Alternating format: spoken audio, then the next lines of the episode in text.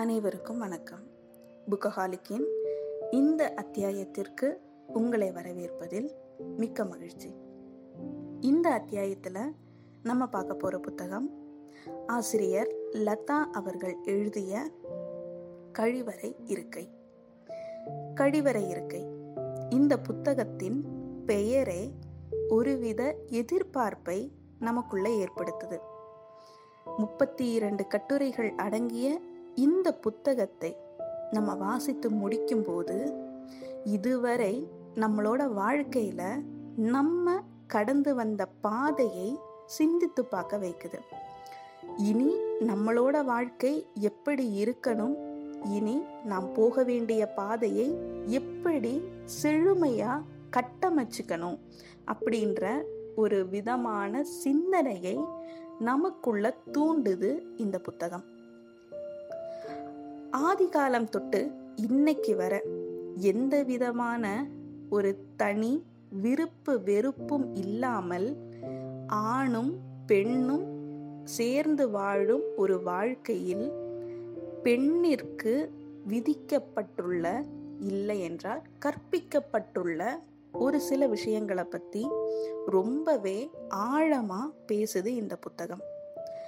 இங்க பெண்களுக்கு ஆண் பெண் உறவு பற்றிய சிந்தனையே ஏற்படாத அளவில் தான் இந்த சமூகம் வச்சிருக்கு.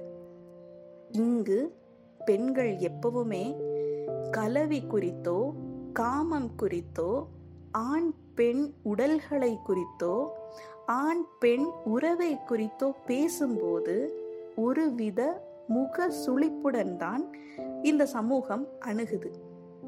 இது எல்லாம் ஏன்? இந்த ஏன் அப்படின்ற கேள்விக்கான பதில்கள் இந்த புத்தகம் முழுக்க நிறைஞ்சிருக்கு. எதெல்லாம் ஒதுக்கப்பட்ட இல்லை என்றால் எதெல்லாம் பெண்கள் பேசக்கூடாது பார்க்கக்கூடாது பெண்களுக்கு விளக்கப்பட்ட ஒரு விஷயமா இவ எதெல்லாம் சொல்லப்பட்டிருக்குதோ அது அத்தனையையும் பற்றி பேசும் புத்தகம்தான் கழிவறை இருக்கை. இந்த புத்தகத்தோட அட்டைப்பட வடிவமைப்பே நம்மக்கிட்ட நிறைய விஷயங்களை சொல்லுது. அந்த அட்டை படமே நமக்கு நிறைய விஷயங்களை சிந்திக்க தூண்டுது. காலம் காலமாக ஆண் பெண் உறவில் பெண் எப்பவும் கொடுப்பவளாக மட்டுமே இருந்திருக்கா? ஆண் எப்பவும் எடுப்பவனா மட்டுமே இருந்திருக்கான் ஆனால் ஆண் பெண் உறவு என்பது பகிர்தல் தான். அப்படின்ற ஒரு புரிதலை ஏற்படுத்தும் புத்தகம் இது. இதில் ரொம்ப வெளிப்படையாக காமத்தை பற்றியும் ஆண் பெண் உறவு பற்றியும் பேசியிருக்குது. இந்த புத்தகத்தை படித்து முடிக்கும் போது அது வயது வந்த அனைவருக்கும் தங்களோட வாழ்க்கையில எந்த பெரிய தவறையெல்லாம் செய்திடவே கூடாது அப்படின்ற மிகப்பெரிய ஒரு படிப்பினையை கொடுக்குது. குழந்தைகளுக்கு நடக்கும் பாலியல் தொந்தரவுகளையும் குழந்தைகள் மீது நடத்தப்படும் பாலியல் சார்ந்த வன்முறைகளையும் நம்ம எப்படியெல்லாம் தடுக்கலாம் அப்படின்றதையும் நம்மளை சிந்திக்க தோணுது. அதை வைத்து நமக்கு நிறைய விஷயங்களை கற்றுக் கொடுக்குது இந்த புத்தகம்.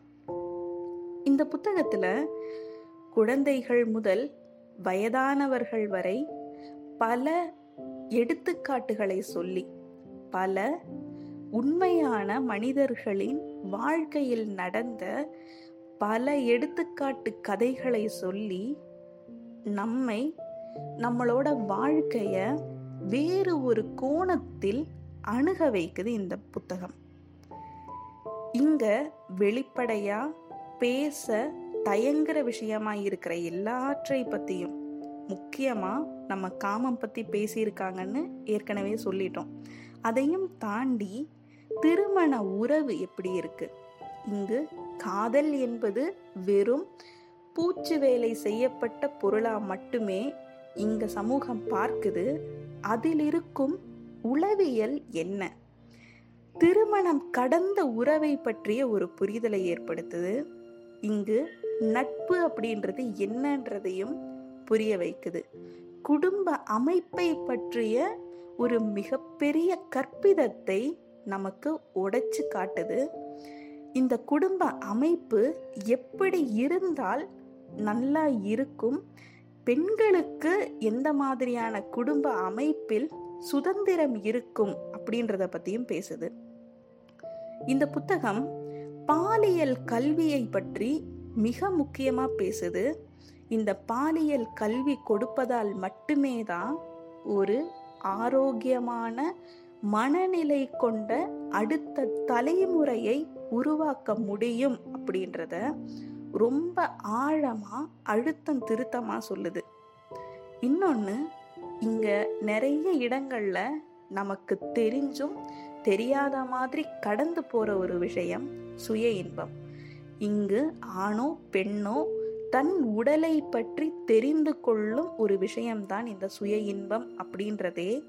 யாருக்கும் புரிதல் இல்லாம அது ஒரு பேசப்படக்கூடாத விஷயம் அப்படின்ற மாதிரி அதை ஒதுக்கியே வைப்பதும் இங்கு காமம் நடைபெறுது உடலுறவு நடைபெறுது. ஆனாலும் இது எல்லாம் பேசப்படவே கூடாதுன்னு ஒதுக்கி வைக்கப்பட்டிருக்கு. இப்படி எவையெல்லாம் சமூகத்தின் பொதுவெளியிலிருந்து பேச தயங்குற ஒதுக்கி வைக்கப்பட்ட விஷயங்களோ அத்தனையையும் பற்றி பேசுது. இருட்டில் வைத்திருந்த அத்தனை விஷயங்களையும் பற்றி பேசுது. இருட்டில் இருக்கும் வாழ்க்கை சார்ந்த ஒரு கற்பிதத்தை உடைச்சிருக்கு. இங்கு இருட்டா இருக்க வேண்டியது எதுவுமே இல்லை. இங்கு அனைத்துமே பேசப்பட வேண்டிய ஒன்று தெரிந்து கொள்ளப்பட வேண்டிய ஒன்று அப்படின்றத பற்றி மிக தெளிவாக பேசியிருக்கு. வாழ்க்கையை பற்றிய ஒரு மிகப்பெரிய புரிதலை ஏற்படுத்தும் இந்த புத்தகம் அனைவராலும் படிக்கப்பட வேண்டிய ஒன்று. லதா அவர்கள் எழுதிய கழிவறை இருக்கை வயது வந்த அனைவரும் படிக்க வேண்டிய ஒரு அற்புதமான புத்தகம். நன்றி.